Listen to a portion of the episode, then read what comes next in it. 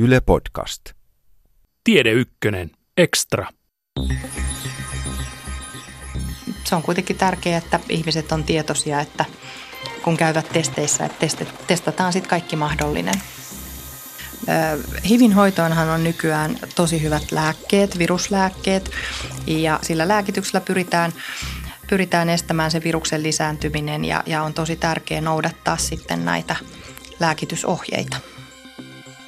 Yhdistelmäteksti on hyvä keksintö. Samalla kertaa testataan useampi seksitauti, toteaa erikoislääkäri Eija Hiltonen-Bak.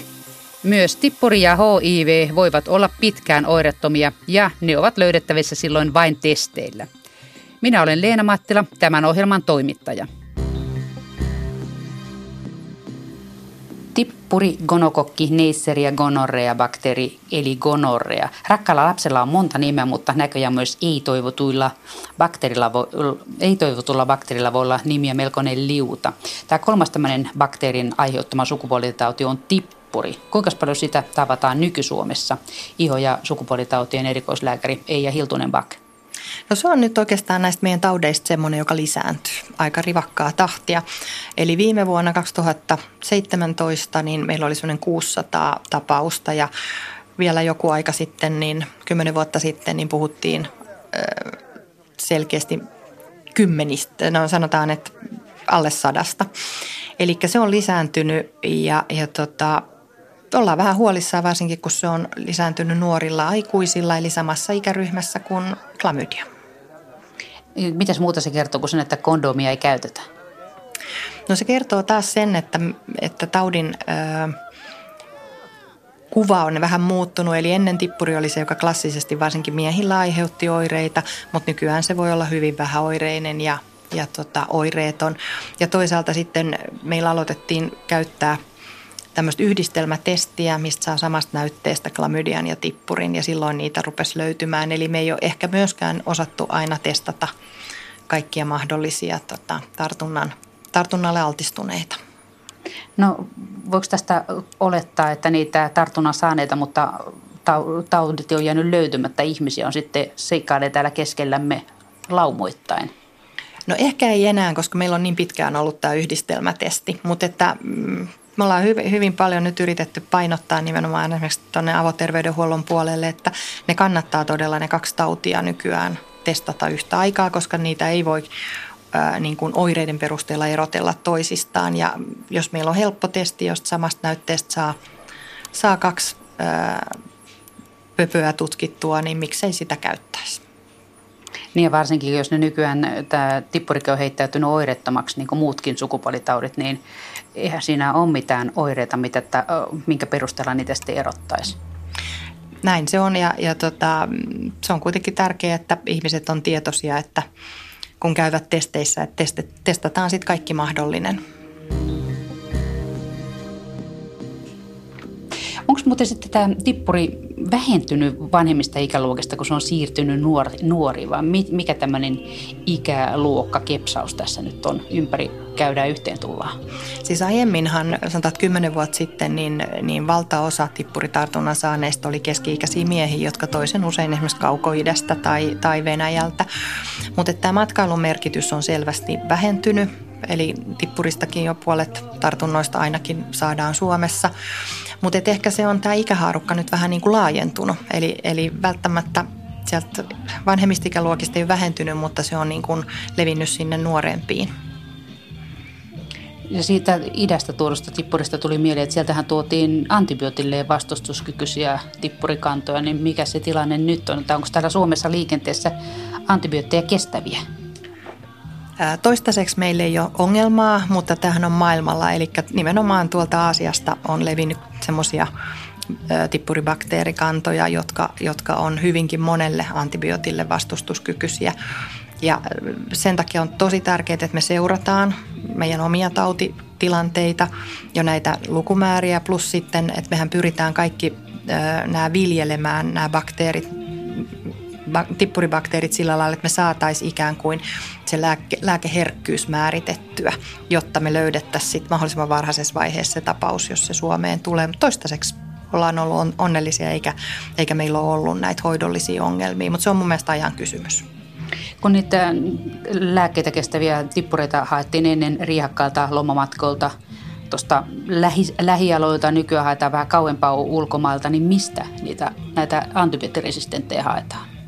No kyllä se toi kaukoitä on. Et se, on, se on se, mutta että niitä on nyt raportoitu jo Euroopasta muualtakin, että ei, ei tarvi välttämättä aina. Se on se yksi bakteeri, joka matkustaa ja, ja sattuu, sattuu tarttumaan, niin, niin kyllä niitä voi saada niin kuin lähempääkin.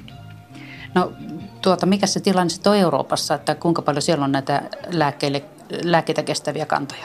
No ne on kuitenkin yksittäisiä tämmöisiä ikään kuin vähän raportointi mielessä tehtyjä.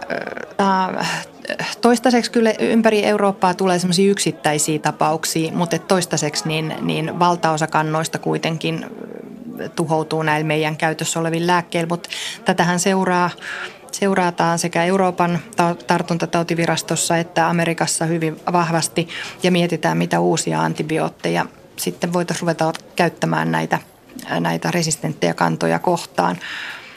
Ja me, me, äh, meillä on tosi tämmöinen vahva ikään kuin eurooppalainen yhteistyöverkosto, jonka kautta me vaihdetaan tietoja, että jos, jos jossain alkaa tämmöiset kannat lisääntyä, niin kaikki on hälytysvalmiudessa sitten, koska se on, se on todella tulee olemaan iso ongelma, jos, jos meillä lääkkeet loppuu.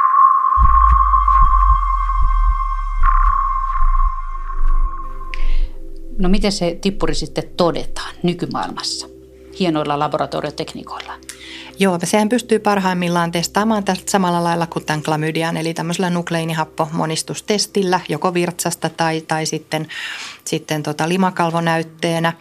Ja, ja tota, öö, se on sitten onneksi tämmöinen nopea testi, on yleensä muutamassa päivässä ne vastaukset valmiit ja, ja sitä kautta sitten päästään hoitamaan.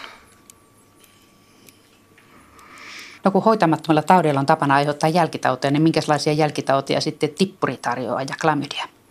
No erityisesti klamydianhan on yhdistetty tämä tämmöinen reaktiivinen niveltulehdus, mahdollisesti myös, myös tota, tippuriinkin. Eli silloin usein joku iso nivel saattaa olla esimerkiksi polvinivel, nilkkanivel saattaa turvota ja, ja kipeytyä. Ja se voi joskus olla se ensimmäinen oire klamydiasta, jota kautta ikään kuin puretaan sitten se tilanne ja löytyy sen niveltulehduksen aiheuttaja. Ja sitten tietysti kumpikin voi aiheuttaa miehillä lisäkivestulehduksia. No sitten jos se, jos se on saanut aikaan lisäkivestulehduksen tai reaktiivisen artriitin niveltulehduksen, niin hoidetaanko nyt samoilla lääkkeillä nämäkin jälkivaivat kuin se alkuperäinenkin?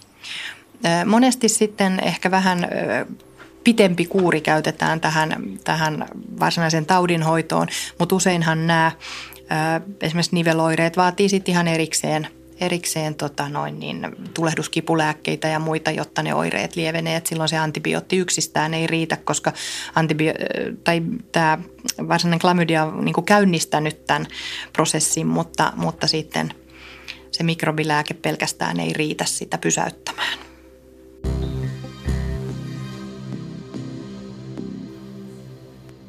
Paikka. Myös virukset voivat aiheuttaa seksitauteja. Esimerkiksi HIV-virus on alun perin ilmeisesti apinoista ihmisiin tarttunut immunipuutosta aiheuttava tauti. Ja muuntautumiskykyisenä se virus on muutaman kymmenen vuoden kuluessa ehtinyt muovautua ihmistaudiksi ihan puhtaasti. Ja hoitamattomana HIV-virus on tappava, mutta nykyään tilanne ei ole ihan niin paha. Mitä sille HIV-virukselle voidaan nykyään tehdä? HIVin hoitoonhan on nykyään tosi hyvät lääkkeet, viruslääkkeet ja, ja tota, niitä on useita erilaisia vaihtoehtoja ja, ja jokaiselle löytyy, löytyy varmasti sopiva. Ja se, mikä on kaikkein tärkeintä, niin on nykyään se, että, että tota, jos ihminen on HIV-viruslääkkeillä, niin katsotaan, että hän ei enää tartuta sitä tautia eteenpäin, mikä on monelle potilaalle ollut tietenkin ihan niin kuin maailmaa mullistava ö, tieto. Pitääkö sitä lääkitystä sitten käyttää loppuikä? Kyllä, eli, eli sillä lääkityksellä pyritään, pyritään estämään se viruksen lisääntyminen ja, ja on tosi tärkeää noudattaa sitten näitä lääkitysohjeita. No kuinka hyvin se HIV-virus saadaan nykyään pidettyä sitten aisoissa, kun joku ihminen on sen tartunnan saanut?